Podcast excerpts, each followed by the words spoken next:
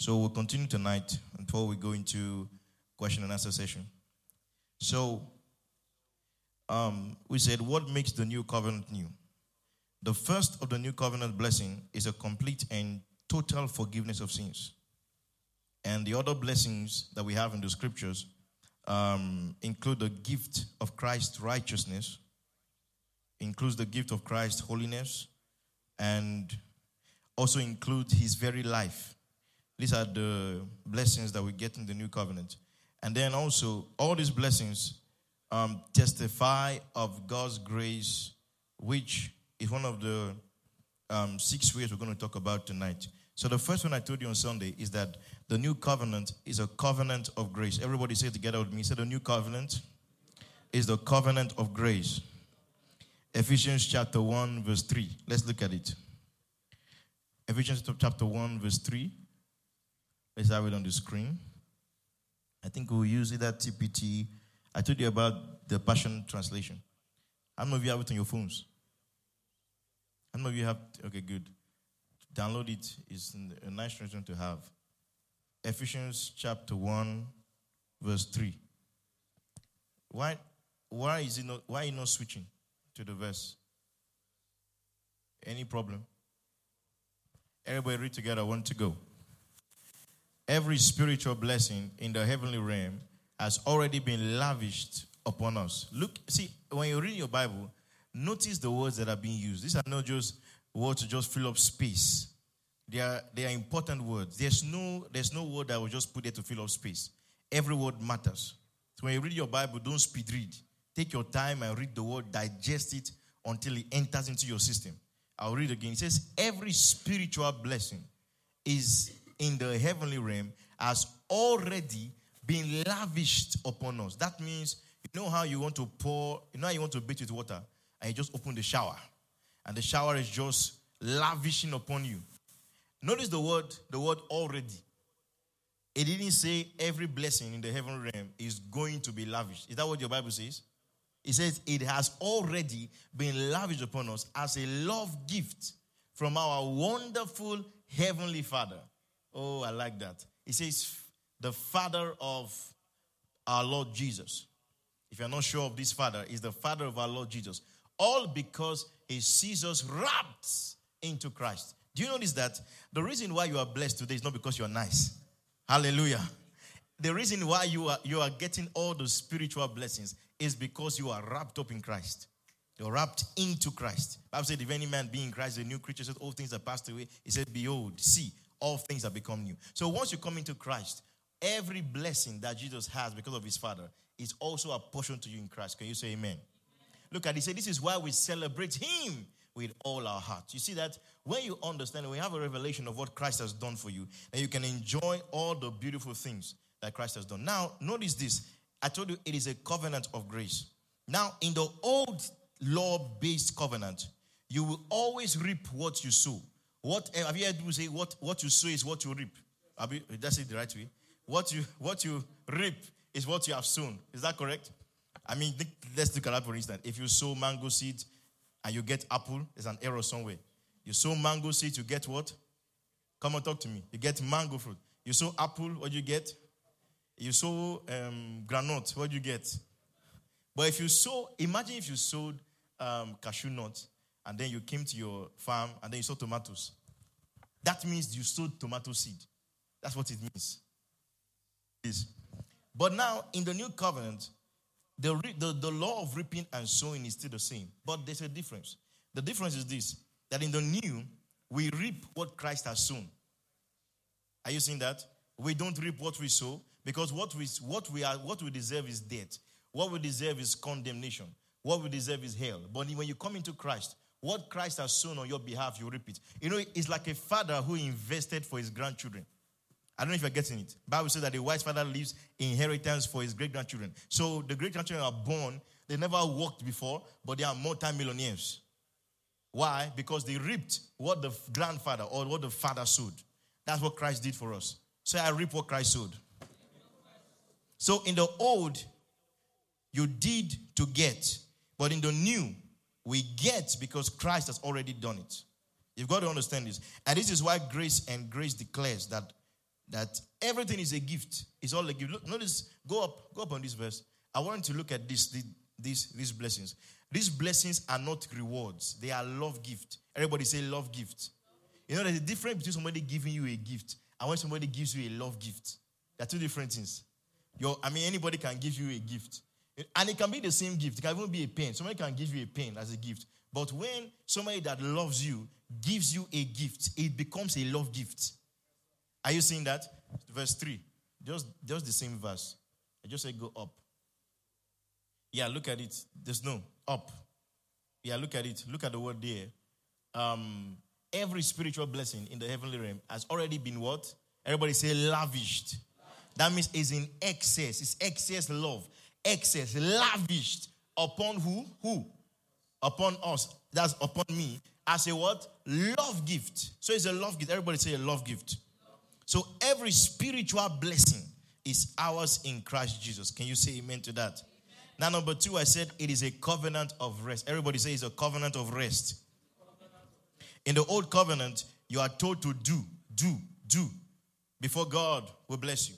In the new covenant, you are told that you are already blessed. Why? Because all things are done. So in the new covenant, it is done, done, done. Everybody say it is done, done, done. So in the new covenant, faith is a rest and not a walk. And it's only when we rest in the finished work of Calvary that God can begin his good work in our lives. Look at Second Corinthians chapter 9, verse 8. 2 Corinthians 9, 8. Look at, look at what the scripture says. He says, Yes, he says, God is more than ready to overwhelm you with every form of grace so that you will have more than enough of everything every moment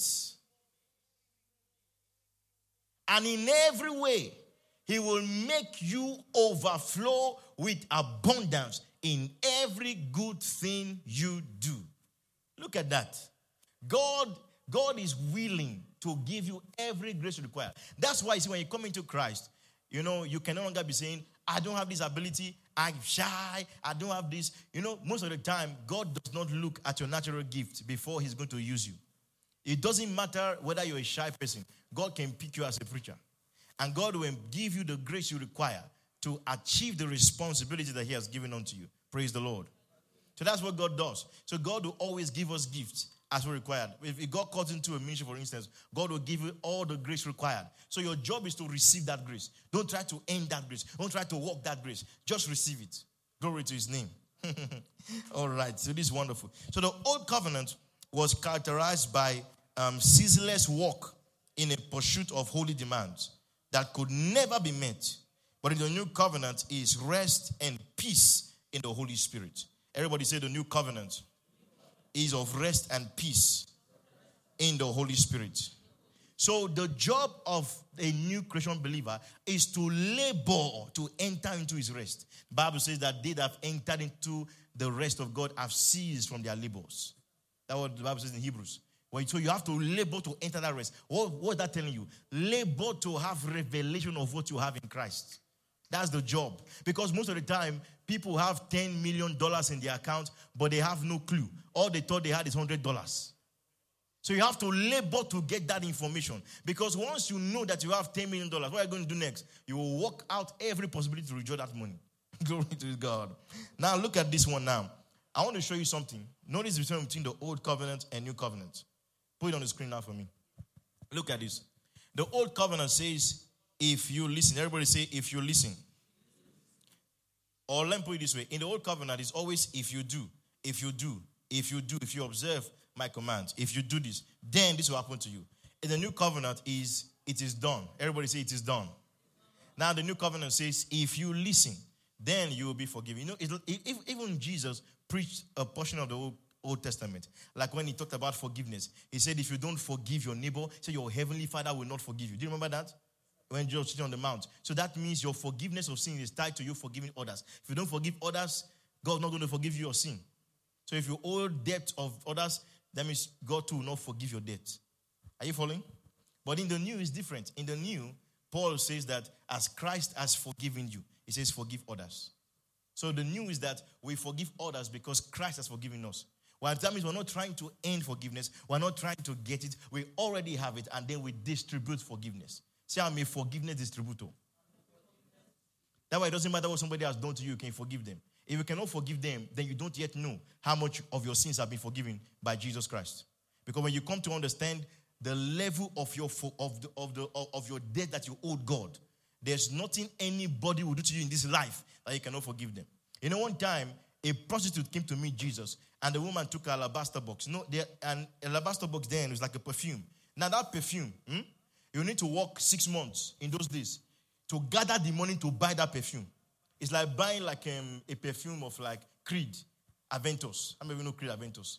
And that, or you buy, um, what is that perfume again? There's some perfumes that when you hear the price, 200,000, one small 90 ml bottle, 200,000 to just spray. Yeah? So imagine taking, taking that perfume and spraying it on the feet of Jesus. And then, and for that matter, a prostitute for that matter. So, so the question is, where did she get that money from? Sinful money. So the woman was there washing her hair and dusting her feet and just, you know, worshiping Jesus there. And then a Pharisee said in his heart, said, if this man is truly a prophet, he should know that this woman is a sinner. And Jesus, who knows all things, who can read the heart of men, said to Simon, he said, Simon, I want to ask you a question.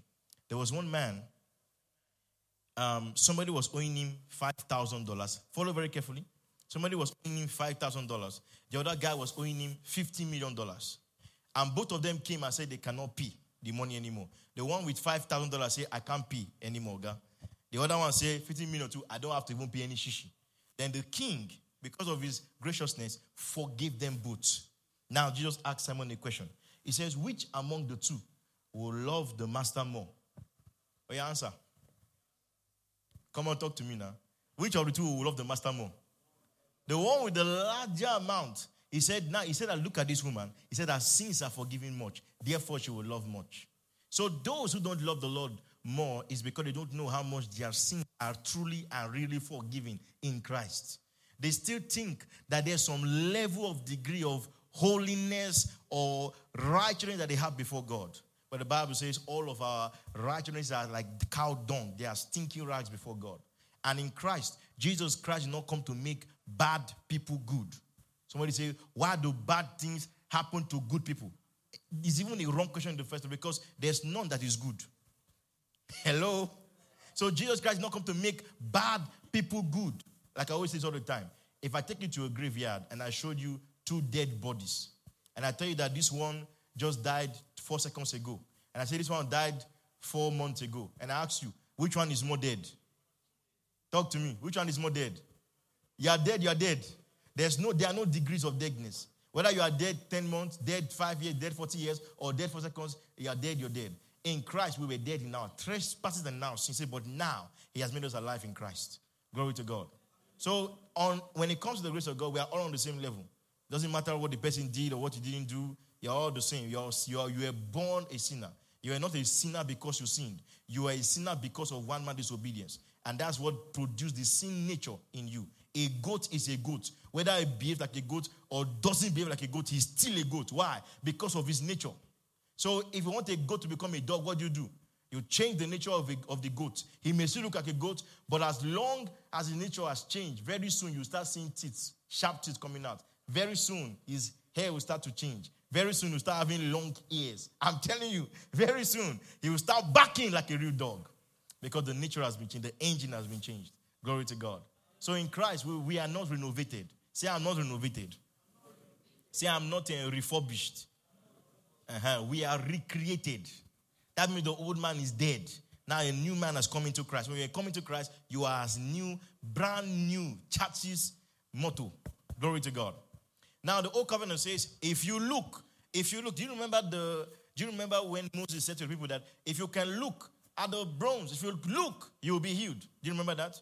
in the new covenant, what does Peter says? Peter says, by his stripes you were healed. Glory to God. Say, I'm healed. And the question is, you were healed. So it's a past tense. So God's not trying to heal you. God has already done it. Glory to God. Now, in the old covenant, he says, if you bring, if you bring, then you'll be blessed. In the new covenant, it is you are blessed. I just read one to you. You are blessed with all spiritual blessings in heavenly places in Christ Jesus. Now, Old Covenant says, if you follow, if you follow. New Covenant says, you are righteous. Say, I'm righteous. Say, I am righteous. Read to right hand and say, I am the righteousness of God in Christ Jesus. You know, if the Satan come and tells you, oh, you are not righteous, you are very, very unrighteous, tell him, I know your end. I know your end. Damnation is your portion. See, you've, you've got to attack words with words. When Satan was attacking Jesus with words, he didn't keep quiet. He talked back at him. You know, when he said, um, you know what? Just worship me, I'll give you everything you want. Jesus said, no, no, no, no, no. Jesus replied him with scripture. That way you have to, you have to know the gospel. Glory to God. Next one, it says, if you if you pay attention, if you pay attention, if you pay attention, but the Bible, but New Covenant says you are holy. Say I'm holy. Say it again. Say I'm holy. Old Covenant says if you make, if you make. New Covenant says you are mighty. Say I'm mighty. Glory to God. New Covenant says, Old Covenant says if you obey, if you obey. New Covenant says you are accepted in the beloved. Say I am accepted before God. Old Covenant says if you disobey, if you disobey, New Covenant says you are loved. Say, I'm loved by God. If God loves you, who is there in this world not to love you? Glory to God. The owner of the universe loves you, and He is my Father. Glory to God. Number three is a new covenant of new life. Everybody say new life. Old covenant preaching will make you stupid and harden your heart to the goodness of God. Second Corinthians chapter 3, verse 14. It says their mind. Look at it. I want to. Show, this thing I'm showing you are very important because sometimes people, don't understand this. The old covenant. There's a reason why God gave the old covenant. Look at it. The old covenant will make your minds closed and hardened. Bible says their minds were closed and hardened. For even to this day, the same veil comes over their minds when they hear the words of the word former covenants. Next. The veil has not yet been lifted from them, for it is only eliminated when one is joined to the Messiah. That means until you come into Christ, you, your heart will be hardened. Hardened, and you'll be so stupid because you have to labor and labor and labor before God can give you anything. But in the gospel, it doesn't work that way. Glory to God. I said, Glory to God. So, but new covenant preaching removes the veil. So, so our purpose as, a, as pastors and ministers is to remove the veil remove the veil by preaching the gospel. We remove the veil and reveal the Lord's glory. Second Corinthians chapter 3, verse 18. Okay, drop, drop down to the, to the last verse. Second Corinthians 3. Look at it. Everybody read on the, on the, on the screen. Want to go?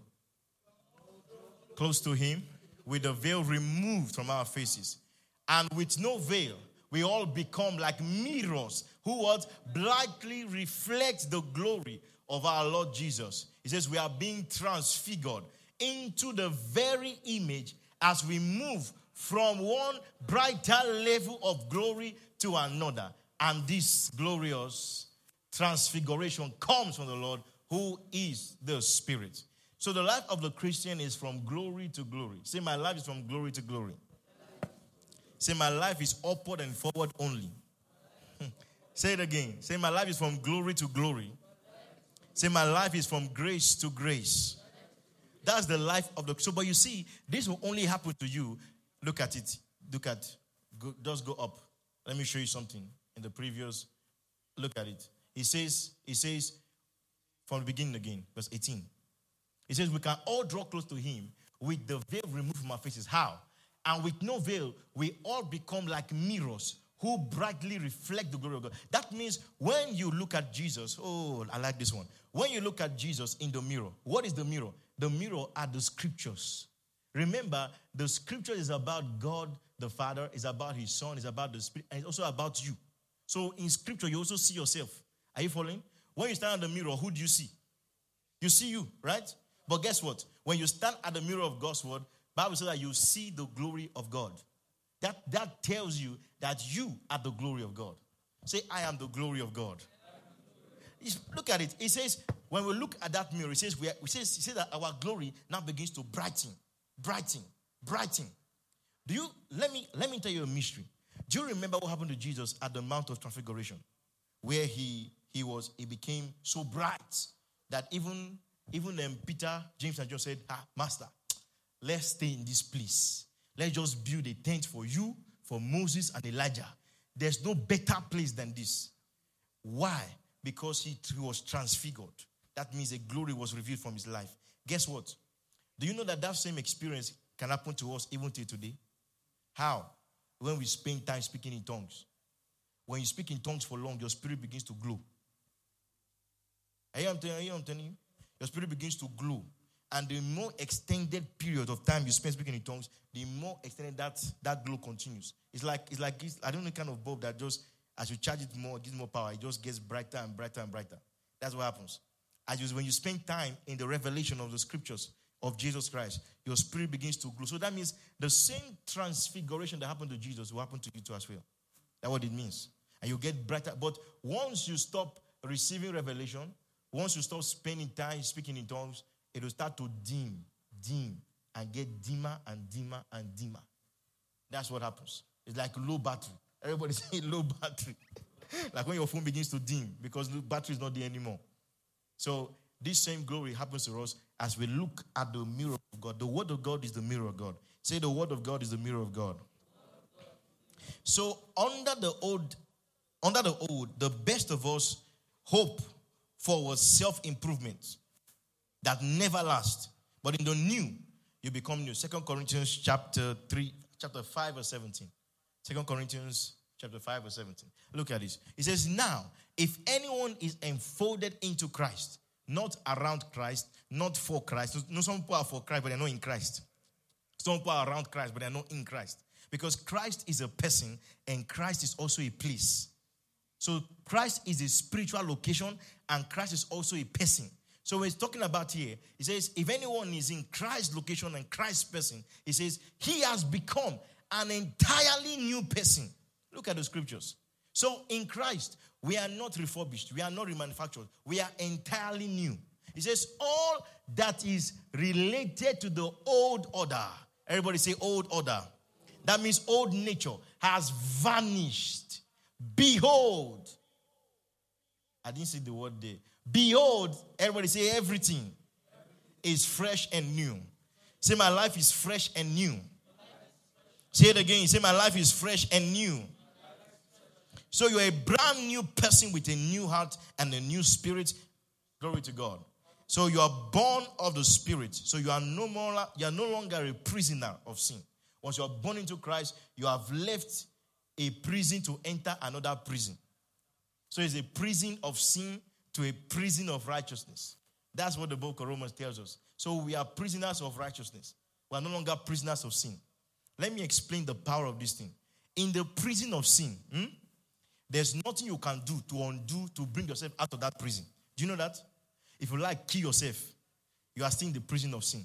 If you like give all your life to the poor, you are still in the prison of sin. If you like be a charity worker, do good for mankind, you are still in the prison of sin. Nothing you can do can undo that. And every one of us understands that. That's why we tell people, we say, come to Christ. We tell we lead them to Christ. We tell, we tell them to say these words after us. And they come into Christ. Guess what? Once you come into Christ, let, guess what happens? The power of God breaks you from this prison, but transfers you to another prison. you see, when people are transferred from prison A to another senior prison. So you are being transferred to a new prison. Now, in this new prison, it's called the prison of righteousness. Now, in this prison, there's nothing you can do also that can undo your state, like this prison. Is the part many don't understand. So in Christ, you are not righteous because you did something right. No, you are righteous first because you are in the prison of sin. And the reason why you are righteous is because of one man's obedience, which is Jesus Christ. In the same way, we were sinners without any doing any sin. We are sinners because of one man's disobedience.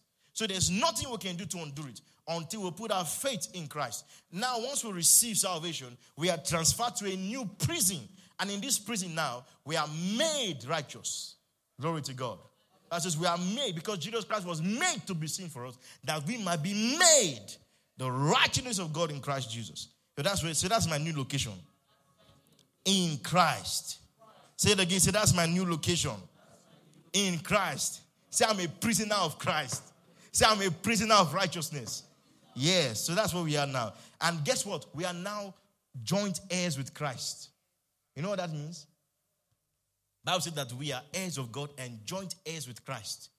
How many of you know about joint account? Have you heard about it before? What does joint account mean? Joint account means that 100 is not 50 50. Are you following? Joint account is not 50 50. It is 100 100. That means 100% belongs to me, 100% belongs to the other, the other party. What does that tell you? It tells you that whatever belongs to Christ also belongs to me. Glory to God. You must have this revelation. So, as Christ is, so am I. So, question you ask yourself is Christ poor? Therefore, poverty does not belong to me. You see that? Is Christ going through depression? Depression has no place in my life. Because once you see what Christ has and what belongs to him, then you know what you have. You know your own rights. So you've got to know your rights in Christ. Hallelujah. Now, the fourth one is a covenant of union. Everybody say a covenant of union. First Corinthians chapter 3, verse 16. In the old covenant, God lived in a temple you could never enter. You know, like, let me explain. Imagine this was the tabernacle of Moses, right? They have what they call the outer court. So outer court is the outside part of the of this building now, right? Then this place where you are now is the inner court. Are you following? Then let's say we cut this stage now, we cover it black. Nobody can enter. Is the holiest of holies. That was where the Ark of the Covenant was sitting. With the sheriff, with, with the angels on top of it, and the, and the table of showbread it was all there. Guess what? In this holies of holies, you dare not go there. You know why? Once you enter the Lord's presence and you're a sinner, you are dying immediately. Instant death is not a joke. Because God cannot be, God is too holy to build sin. Not a joke. Once you step in, dead, even Pharaoh, even a priest that was holy used to die. So what happened is, now, guess what? When the person dies inside that place, how will you not carry the dead body? Because even the people that want to pack dead body too, once they are sinners, they follow. And then they want to pack till they follow. So you know what they did? They were very smart. They tied chains to the priest. So they'll chain, big chain, like as if it's a dog entering into the chain. And the and the and the priest only enters there once a year. Not every time, once a year. Once to offer the sins for Israel for one year. So he goes into the tight chain from outside. You start moving, moving. it's hard to say, God, let God accept the sacrifice. If not, we are finished for the next one year. That was that serious it was. So the priest will go in. If the priest offers the sacrifice, if God accepts that offering, they are going home. That, that year is year of jubilee. They will celebrate and celebrate that this year is year of blessings. But if the priest dies, they will pull the chain out of the dead body. And that year is going to be sufferings. So in the old covenant, God used to live inside buildings. God lived in temples. So God was living there. Guess what? Verse 16. In the new, look what happened in the new. It says, Don't you know that you yourself are God's temple? And that God's spirit dwells in your in, in your midst. He says, Don't you know? Don't you know that the Spirit of God dwells in your midst? Do you have another translation? TPT. Let me show you. From TPT.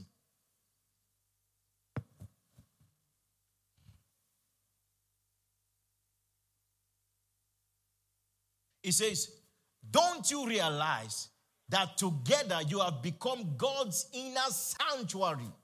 And that the Spirit, oh, and that the Spirit of God makes his temporal home in you. Is that what you saw in your Bible? What do you see there? Permanent home. What does permanent home mean? Come on, talk to me. What does permanent home mean? That means the Holy Spirit is with me 247, seven days a week. 52 weeks in a year. He's always with me. He has made his home permanent in me. What does that tell you? This is the same God of Moses. He has not changed. What does that say about you? Because God cannot live in any temple that is not holy. Hello? What does that tell you? Okay, maybe you don't still understand it. Let me come down and explain. Maybe you don't still understand it. Do you remember when Moses was in the bush he saw a tree burning with fire. But he noticed that the tree was not being consumed. Guess what now happened? Moses came close to the place and saw the and he heard a voice. A voice came out of the tree and said, Moses, Moses, take off your shoes, for where you stand is holy ground. Are you following? So ground now holy. Hold on. One time, Joshua was about to go for war. And then Joshua saw a man with his son drawn like this. He didn't know it was God. So he said, Who are you? Are you for us or against us? Then the man said to him, says, I am the captain of the host of the Lord. I am the I am the chief captain. That was the Holy Spirit right there with him, with his sword drawn. And the man told him, he says, Take off your shoes, for where you stand is holy ground. Notice, they already were taught that they should never worship an angel. So we don't worship angels. Angels are your servant. Can you say amen? So if it's an angel, Joshua will never answer that request. In fact, an angel will not even demand that from him in the first place. But this man said, Take off your shoes, for where you stand is holy ground. I'm sure he was taught by Moses the same words that Moses told him. And guess what? Joshua took off his shoes and he worshiped God. Question I want to ask you How did the ground become holy? What did the ground do to become holy ground? Answer the question. What did the ground manufacture for God to say that this ground is very holy? Because Moses has been walking on that ground for only God knows how long. And one day God showed up there and said, This ground has been why? Because holiness is a state, holiness is a condition. Once God comes on anything, that thing becomes holy. So if God comes on this envelope right now, this envelope becomes a holy envelope. So for the very fact that the Holy Spirit now is, has made his permanent home in you, tells you that you are holy forever. Say, I'm holy forever. And you've got to know who you are in Christ because God has come. Now, God has left that temple of, of, of, in the old covenant. Now, the inner sanctuary is now inside you. So when you are see, that's the reason why when you understand a new covenant, your prayer will change. Things like let's bring down the presence of God. Let's bring it down. Down from where? Don't you know that the same God in the inner court has made his permanent home in you? Don't you realize it? That everywhere you go, he goes together with you. Hallelujah. Say, God's home is in me. Say, I'm God's house. Say, I'm God's house. Say it again. Say, I'm God's house. That's who you are in Christ. In Christ, you have become God's inner sanctuary. So now God lives in you. It's not a joke. this These are serious words here. Because and, and Paul is even saying, he says, Don't you know? Don't you realize? He expect that you should know. He says, Don't you know? You are behaving like people who don't know. God is in you, his permanent home. I told you I like TPT. The, the choice of word is just beautiful. Permanent home in you. Hallelujah. So, this idea that the Holy Spirit will leave and come, no, that's not the gospel. In the gospel, Jesus says, I am my Father. He said, We'll come to you. I will make our abode in you. He didn't lie. And the Holy Spirit has confirmed that. And guess what? I told you last week Sunday. As long as the Holy Spirit is in you, it tells you that the Holy Spirit is the down payment. And it tells you that the Lord is still in this place, active and present. It is the Holy Spirit that brings you the presence of God and the presence of the Father, right where we are. Glory to God. So, anywhere you are, the presence of God is there, but it may not be active. Are you following? Revelation will make it active. Revelation will make it active. But it's right there with you, in your midst. First John chapter 4, verse 17. And now that you are in Christ, okay, no, no, let's you okay. Where which what where are we now? We are in a in the covenant of union, right? Did I tell you that number four? Is a covenant of union. Okay. First John chapter 4, verse 10.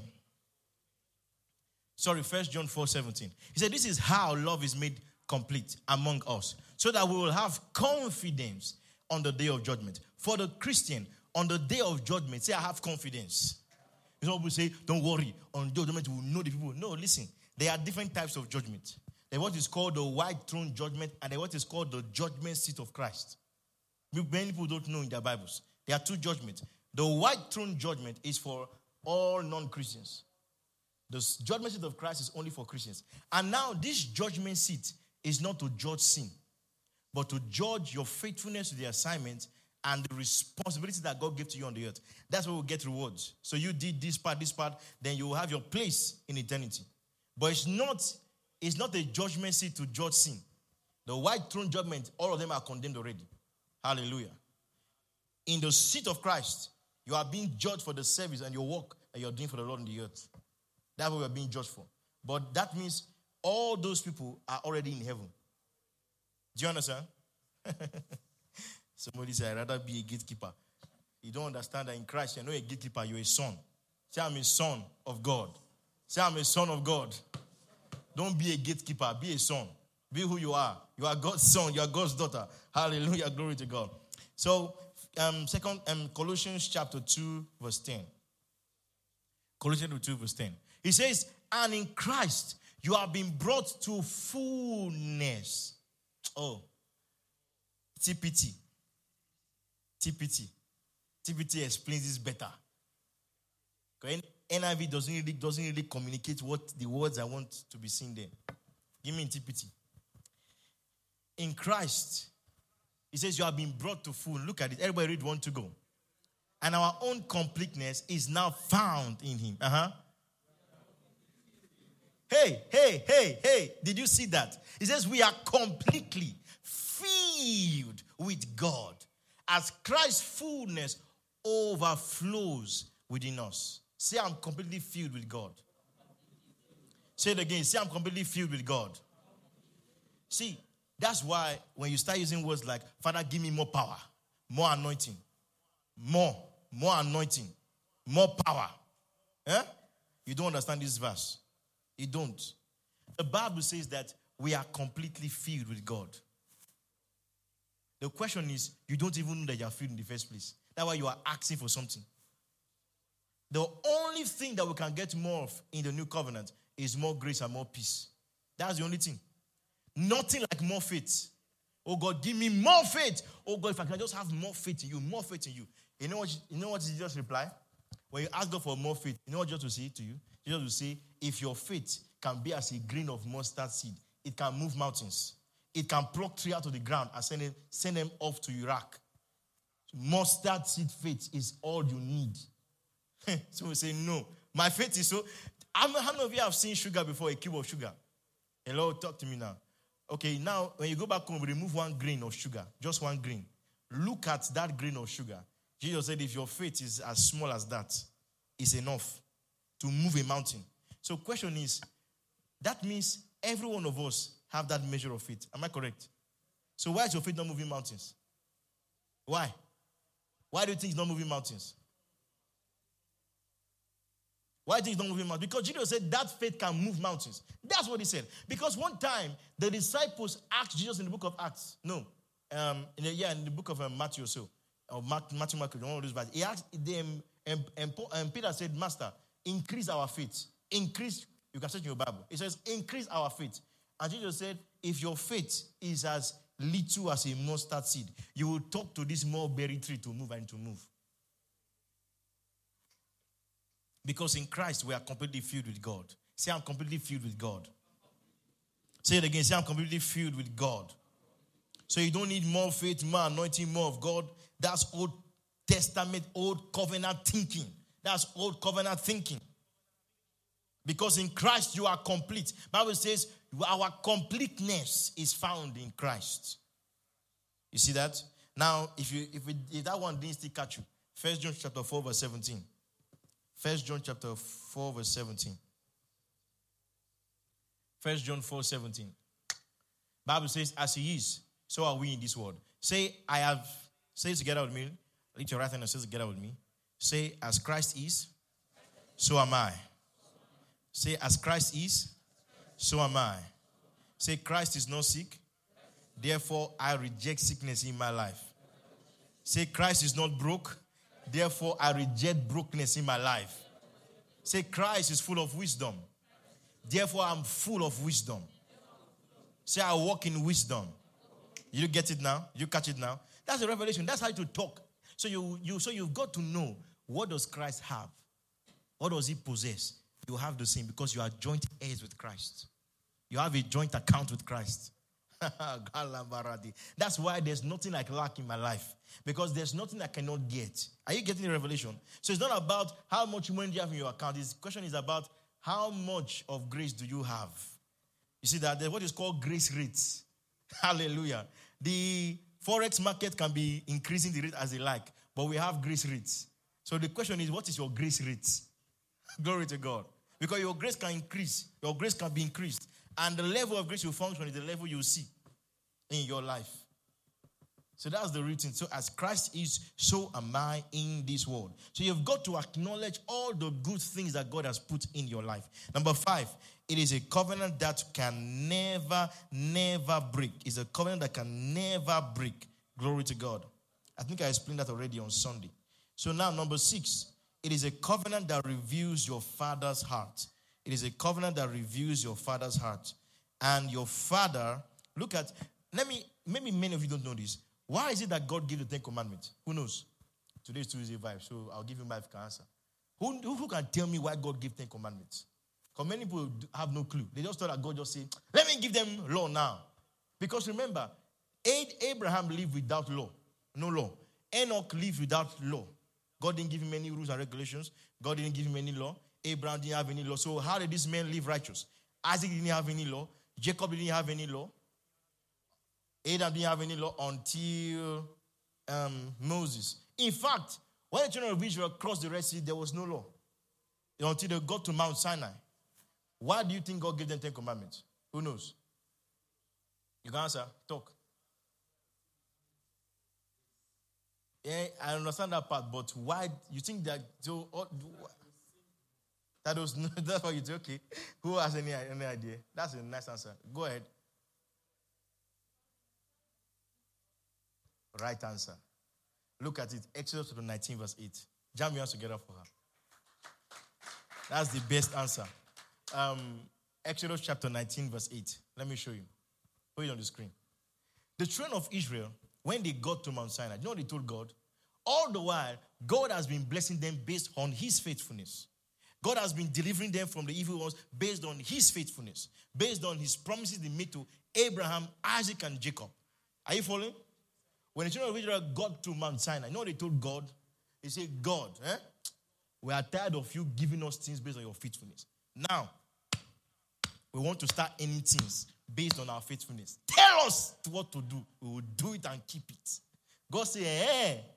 So you want rules and regulations. God said, no problem. Moses, come up. Put it on the screen. I'm still waiting. He said, Moses, come up to Mount Sinai. Then Moses came up. God spoke out. The first thing, thou shalt not. Exodus 20.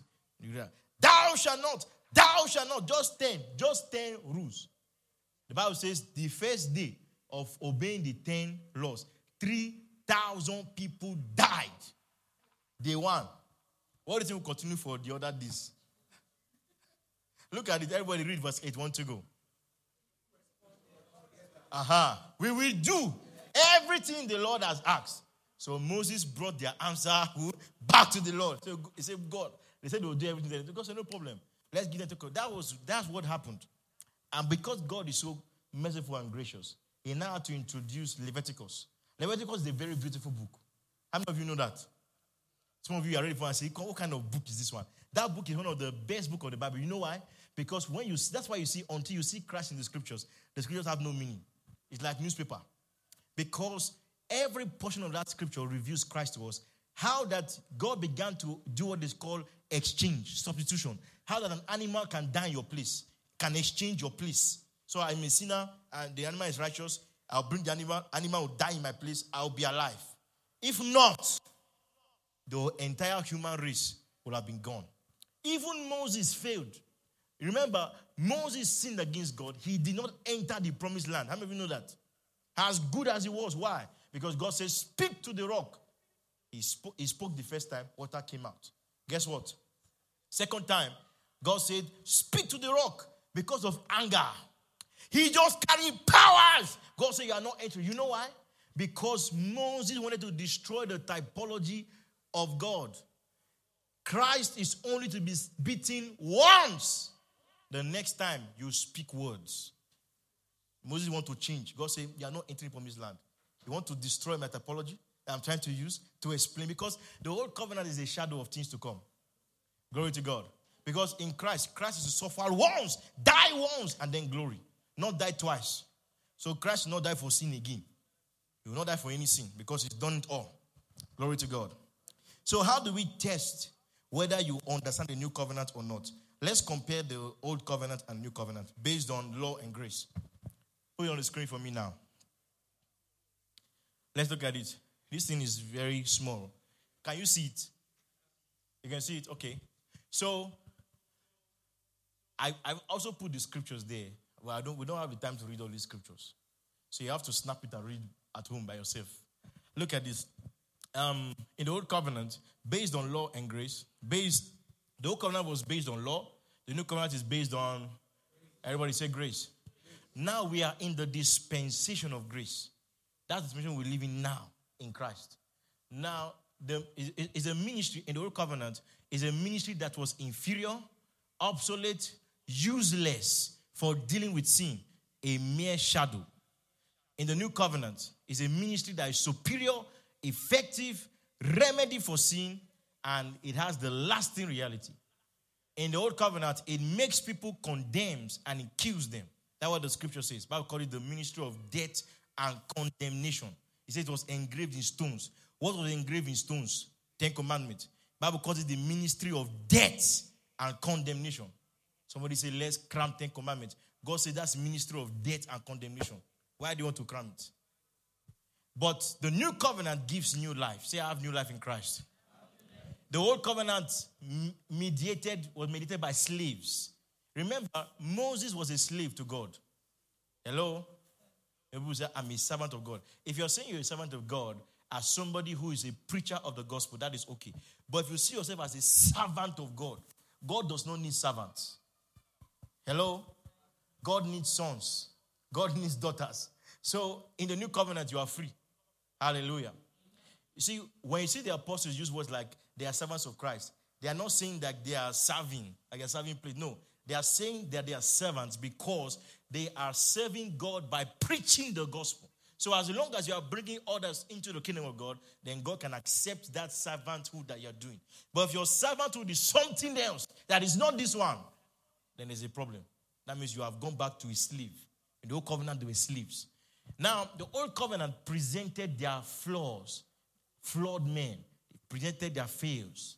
But in the new covenant, it presents the Son of Man. Praise the Lord. In the old covenant, sin has um, in Mount Sinai, it had a burning place of terror. But in the new covenant, sin has in, in, Mount, in Mount Zion is a heavenly place of joy. Glory to God. Now, in the old covenant, when it comes to payment of sin, there's power, it has power over you. But in the new covenant, no power over you anymore. Say, I'm dead to sin. Say it again. Say, I'm dead to sin. Now, the next one, it says repentance. In the old covenant, repentance is required. It requires an endless cycle of sacrifices. In the old covenant, everyone, at least every one year, you must repeat, you must pay rent for forgiveness of sins. They did in the old covenant, you have to pay rent every year. How many of you pay rent? And every once the once the time is getting close, landlord will start saying rent money. That's what they were doing. So there's always a reminder, a reminder of sin all the time. But the new covenant is no longer required, and God keeps no record of sin. Bible says, Your sins and your lawless deeds I will remember no more. Next, is that all? All right. Now, in the old covenant, faith is a law. But in the new covenant, faith is given to you. Bible says we have the faith. have the faith of Christ. Come on, say, say, have the faith of Christ. Now, in the, in the old covenant, um, change change happens when you make an effort and stick to it. In the new covenant, change happens when you behold the glory of Jesus Christ. As you see Christ, you become that very image that you see. That's how change happens. In the old covenant, righteousness was demanded of you. In the new, it is given to you. You see that? In the old covenant, you get blessed only if you obey. In the new covenant, you are blessed because Christ obeyed. Deuteronomy 28, all those blessings are for you in Christ. Glory to God. Because Christ has obeyed for you. Now, in the old covenant, to the, when, when somebody say to fear the Lord is to fear his anger and destruction. God is a consuming fire. Now, in the new covenant, the fear of the Lord is to worship him. Listen, Jesus was the one that defined to us what the fear of God is. You can see it. He defined fear of God as worship of God. So, how do you fear God? You fear God by worshiping Him. How to fear God? By referencing Him. Are you following? Are you following? All right, now, when it comes to the old covenant, obedience is keeping the rules, keeping the rules, keeping the regulations. In the new covenant, obedience is a fruit of love. Isn't that nice? So that means in, in Christ, you are not struggling to obey. You just do the word because your nature. Are you seeing that? A dog doesn't struggle to bark, he only learns to bark. Now, listen, in Christ, right, we are all righteous at the same level. Bishop Oyedepo is not as is not more righteous than you. Are you following? But the difference between both of you is growth. Just imagine if you gave birth to a child today and you see that this child is not a child because the child cannot walk. You see that is he half human because he's a baby? He's not. He's as human as you. The only difference between the baby and you is growth. So once the baby grows, he'll become like you. That's the difference between us in Christ. So some people have revelation, some don't. Some refuse to have. All right. So in the old covenant, eternity security hangs on your faithfulness. In the new covenant, it hangs on God's faithfulness. In the old covenant, you are a servant or a sinner. In the new covenant, you are God's beloved son and your God beloved daughter. Praise God. In the old covenant, God is a scary judge. They always saw him as a scary judge. But in the new covenant, he's a loving father. Say, God is a loving father. And next one, anyone again? That's all. Wonderful. Praise the Lord. Okay, so I'll stop here tonight. Jam your hands together for the Lord Jesus. Any questions tonight before we close? Any questions tonight? Who has questions?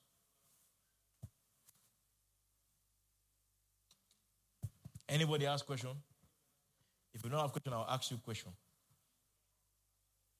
Who has? Manu, do you have a question? Yeah, give me the mic.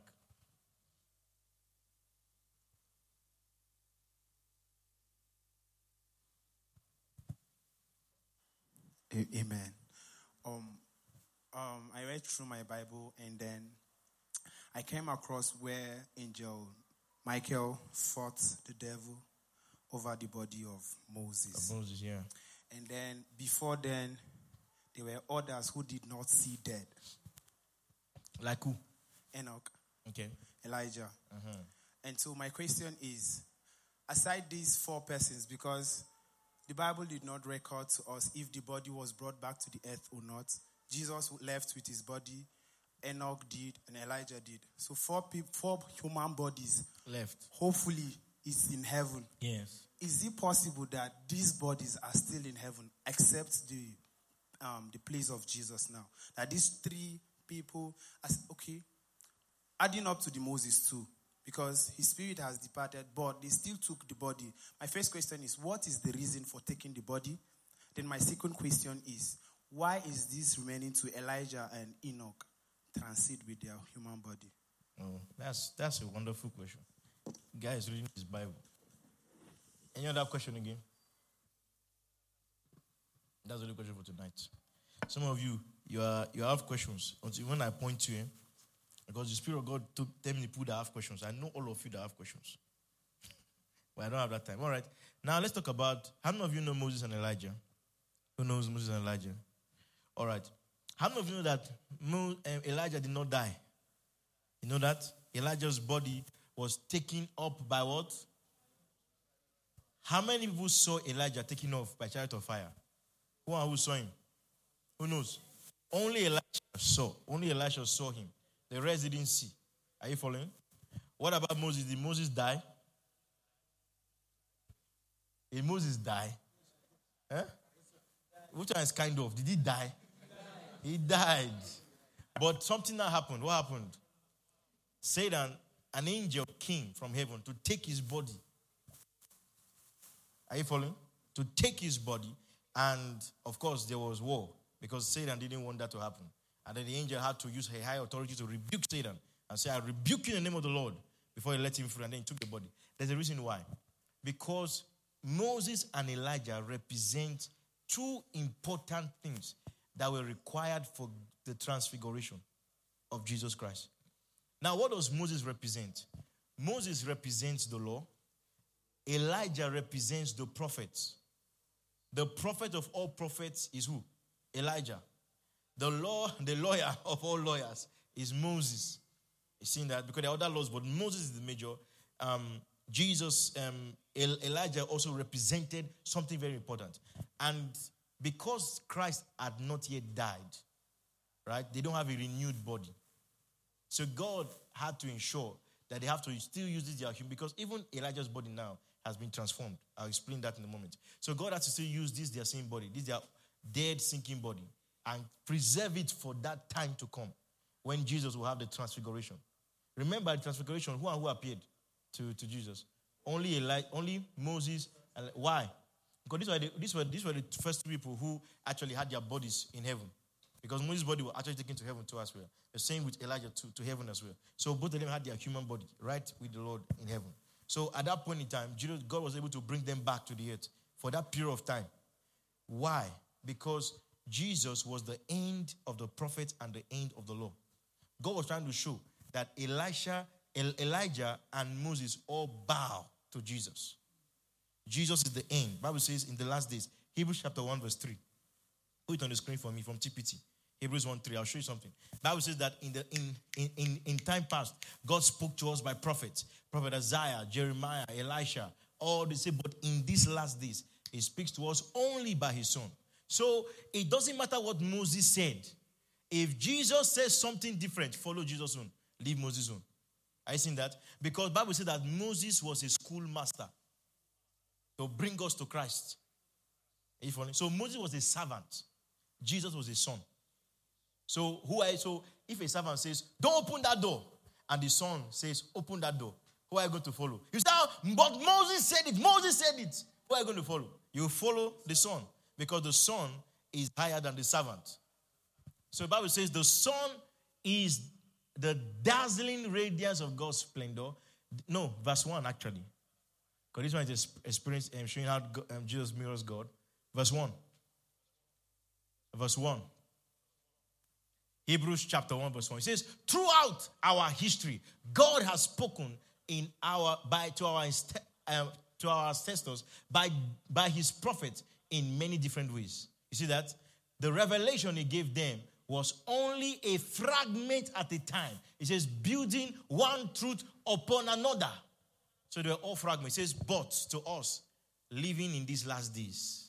Says, God now, everybody says, God now, speaks to us openly in the language of who? His son. He says, the, he says, the appointed heir of everything. So the owner has come. So we've got to listen to Christ. So the typology for us to understand that the law and the prophets all surrender to Jesus. Jesus is the head of all law and all prophets. Glory to God. So Jesus he ended the era of the prophet, ended the era of the law. Glory to God. Any other question? All right, go ahead. Please mark my time. Today we're finishing seven. Once it's seven, once it's seven fifty-five, we're stopping. Revelation chapter eleven, verse three. And I will give power unto mm. these two witnesses. Sorry, six fifty-five.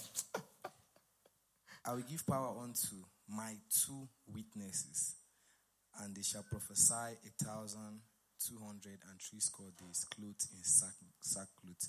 Are these two witnesses Moses and Elijah? That's my question. Open, open the scripture is talking about. You, what's your question? Isaac, what's your question? My question comes from Genesis. Okay. Um, it says, Man was made in the image and likeness. Likeness of God, uh huh. Then, when the devil came to tempt Eve, yes, he said, If you eat of this fruit, you become like God. So Uh-huh. I want to understand the devil knows that man was actually created in the image and likeness of God. yes. So, what was the actual temptation? Of, What of was Adam. the tempt? Yes, no, of Eve, yes, of Adam and Eve. So, my question is he knows that man was created in the image of God. So, he certainly knows that if they eat that fruit, it's not really that they'll become like God because they're already like God. Yes. So, what was the temptation really? This is a very nice question. Because thinking about it for a moment, why did they, why, because um, God already created Adam and Eve as God, right? Like you said. And they were created in the image of God and likeness of God. So why exactly did Eve now succumb to the temptation? And let me explain it to you, God to understand. When, when Satan was tempting Eve, Adam was not in the farm. Are you following? It's not as though he was in the farm and then he met Eve eating the apple, eating apple, eating apple, eating apple, and then say Eve take. No, that's not what happened. Adam was sitting right there with Eve when Satan was having this conversation with her. He was there. He said nothing. And another thing again was that Adam is also a problem. Let me explain why. God said, Do not eat of the tree of the knowledge of good and evil. You know what Adam told Eve? Because God only spoke to Adam. Because you know, you know what Adam told Eve? Adam said, Eve, God said, Don't touch. Don't touch the tree. So look at the instructions. Your Bible very clear. He said, Don't touch the tree. So Adam already started the problem. He changed God's instruction. Yes. So of course, when Satan was tempting Eve, you know, then what did what did them what did them Satan ask ask him Eve? He said, Did God say don't eat? Eh? So he says, Try it now, try. So she touched, nothing happened. That's why she ate. Because she was deceived by Satan. And that was because she did not have the right information, correct and accurate knowledge. Because if she have gotten it, you know that God didn't say you cannot touch. You can actually touch it, but don't eat it. Are you, are you seeing that? So now the question is then, so it's all about Satan's trick. Say, Do you know that Satan even told Jesus that he was Jesus like his boy? He wanted to trick him. That's Satan's trick. Satan will come to you and tell you that who? Who do you think you are? You are a small rat. But you're a king. You are over him. He's under your feet. But we tell you that I'm you're on you, you're the one under my feet. It's tricks and lies. That's what Satan does. He has been doing it. He see, Satan is the master manipulator. He's a con artist. He knows how to deceive you. Eh? You'll be a powerful guy like this. He will so paralyze you with words that you think you look at yourself again and start running. That's why you cannot give into Satan's tricks. Bible said that we are on. Say that, say that we are aware of Satan's tricks. Satan is, is a trick master. When it comes to magician, he's the greatest magician, trick master. He will trick you. That's what he does. So don't fall for Satan's stratagems. Don't fall for his tricks. Always be on your guard. Bible says, be, be standing strong. When Satan comes against you and tell you that, oh, you are not good enough.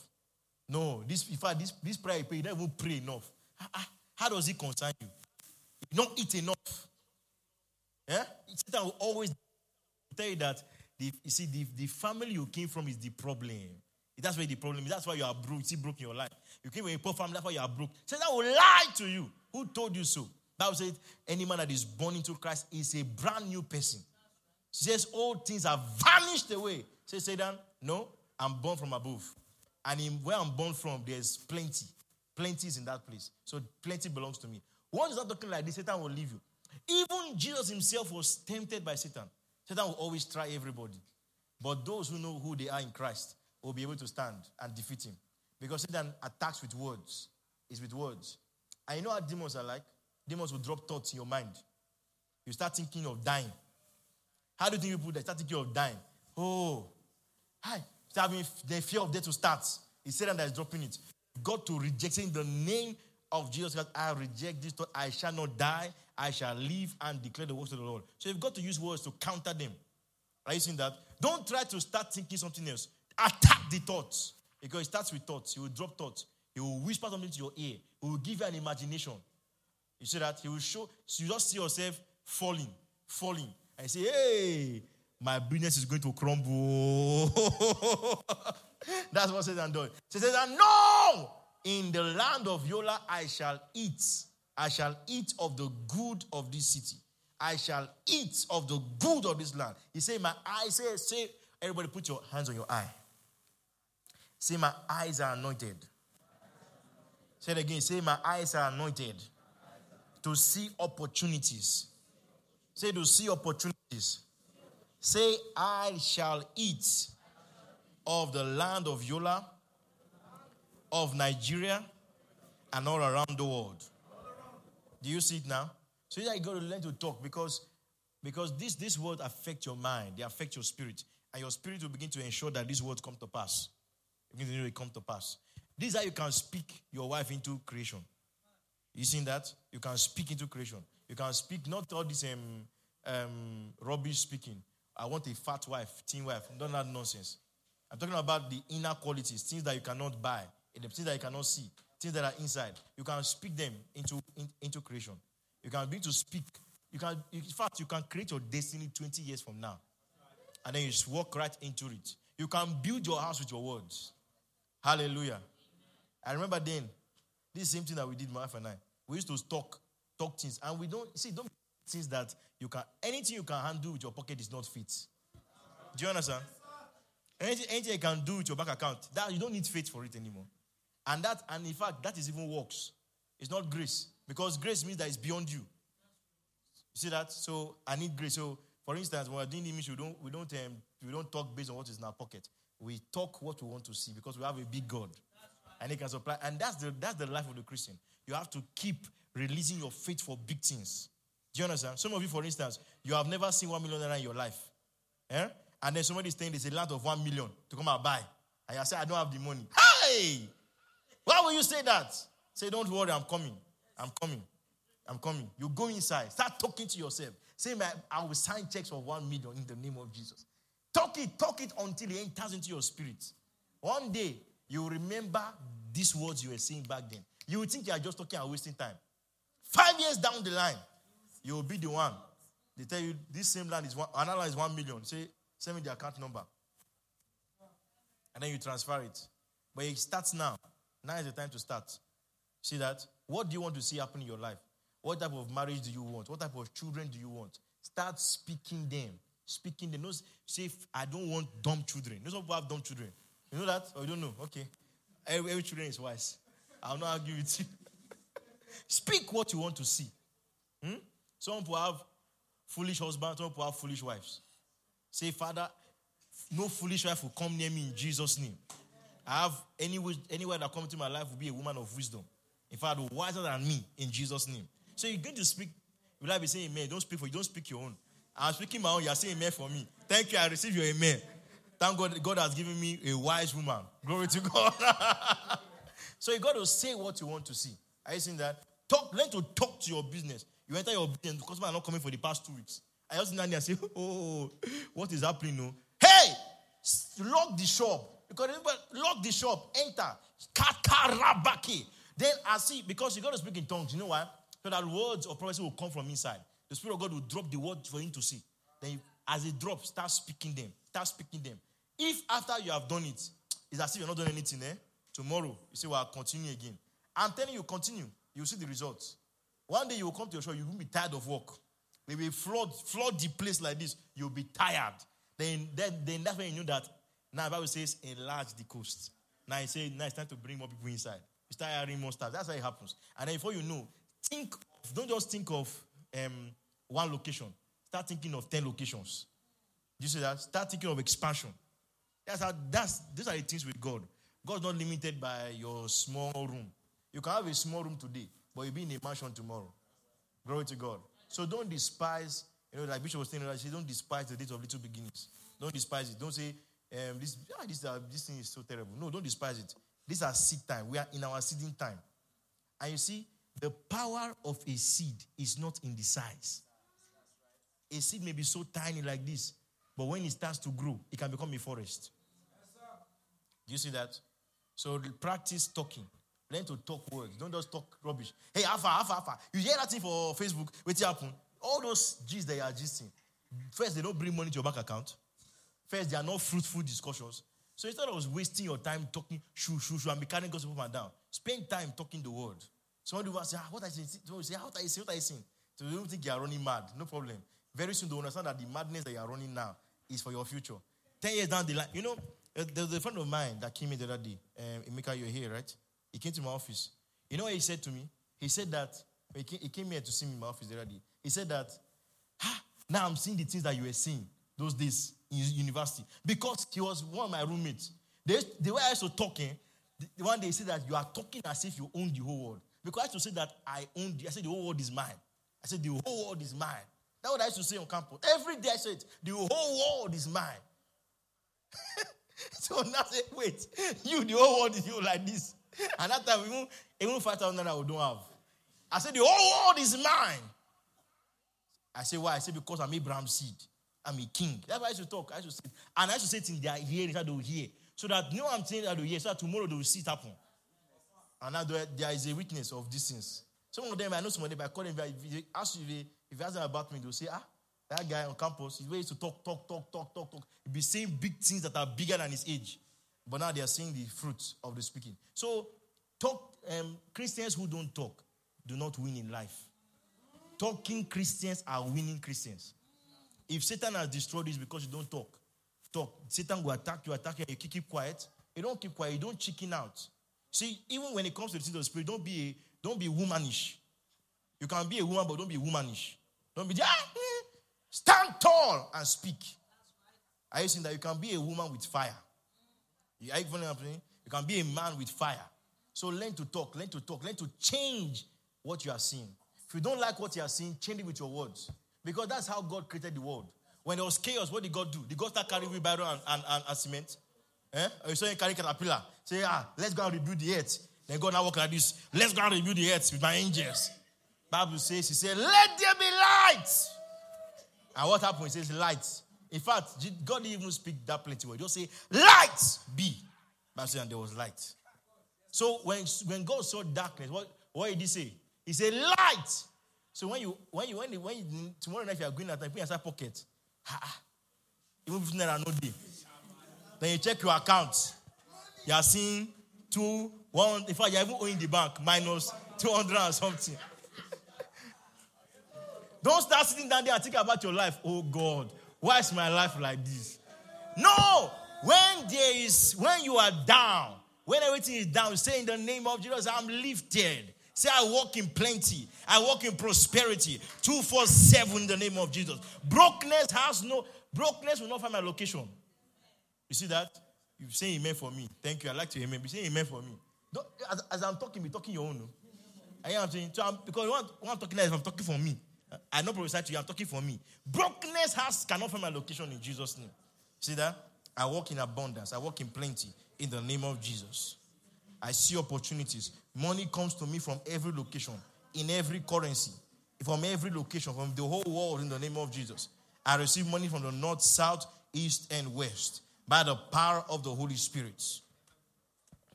People will give me money for free in Jesus' name, in large quantities. In large quantities. Hallelujah. I was just talking about, I was talking to myself. So if I don't talk your own. So that's how to talk. So if when you hear me talking like this, say the same things I'm saying. Because they will produce the same result in your life. Are you saying that? You are anointed to create things. Say, I'm a creator. Say, I'm a creator.